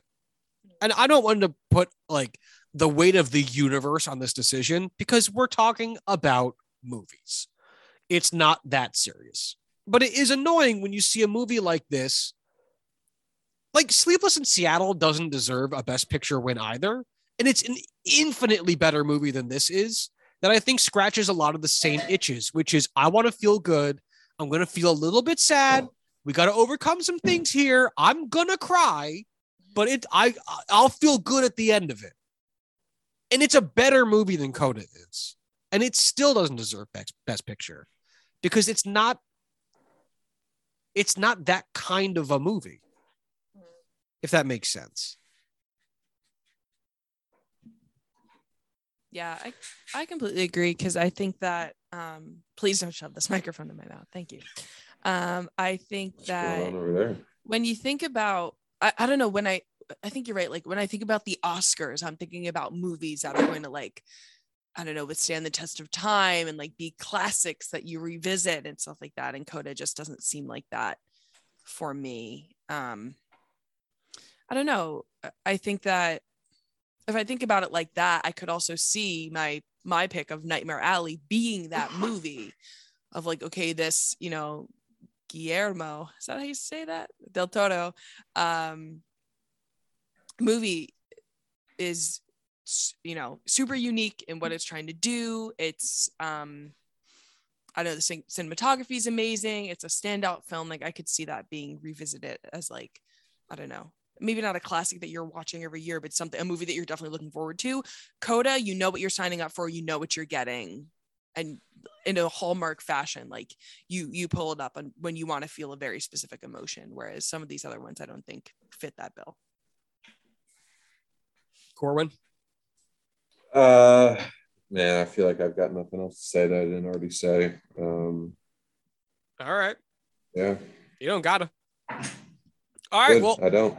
That then wraps up our 2022 Oscars conversation. Uh, so we'll be back to regularly scheduled programming, which would be Corwin and I picking random movies and talking about them. Kel, what, what are you laughing about? just your audience is going to be so happy when it's just the two of you again. You will be sorely missed. yeah. You'll make frequent guest appearances over the years, I'm sure. Oh god. Um, Over the years, how many seasons have we been renewed for? six seasons in a movie, buddy. Uh, all right. So to that effect, uh, Corwin Heller, Yeah. what movie do you want to watch for next week? Um, as excited as I am to completely get the fuck out of 2021 movies, uh, I'm gonna pick a 2021 movie. Um, Pig. Okay. Hmm. Kel and I actually just watched this the other day, so uh, I, I'm I'm ready. I'm ready to to, to go. Oh, with Nicolas Cage. Yes. Oh. Interesting. Do you do you two just want to do the podcast next week? I'll set this one up. no thanks, We Corwin. I- just I do picked- it right I now. pick the movie and just you know Don't even watch it. All right, I'm going to go with the 1987 film Wings of Desire, Sure. currently streaming on HBO Max. Uh, Sure. Pig is on Hulu. Check them out before next time. Uh, anything else from our lovely guest host, Cal Grant? Anything you'd like to plug before we skedaddle out of here? Um, I have a podcast and some YouTube things, and I do cool shit. Um, you can find me on Instagram at the real Kel Grant, soon to be at the real Kel Tracy. We got to talk about that because I'm gonna have to change the name soon. It's gonna be a whole thing. Mm. Um, but yeah, thanks for having me, guys. This was fun. I love chatting with you guys. I'm sorry I'm not a movie aficionado. So you did better than I usually do. All right. Well, if you'd like to follow the show on Twitter, you can do so at Big Screen Juice. If you'd like to follow Corwin on Twitter, you can do so at Corwin Heller. If you'd like to follow myself on Twitter, you can do so at Joshua D. Tracy. If you'd like to send emails to the show, you can do so at juicingthebigscreen at gmail.com. And until next time, y'all have a good one.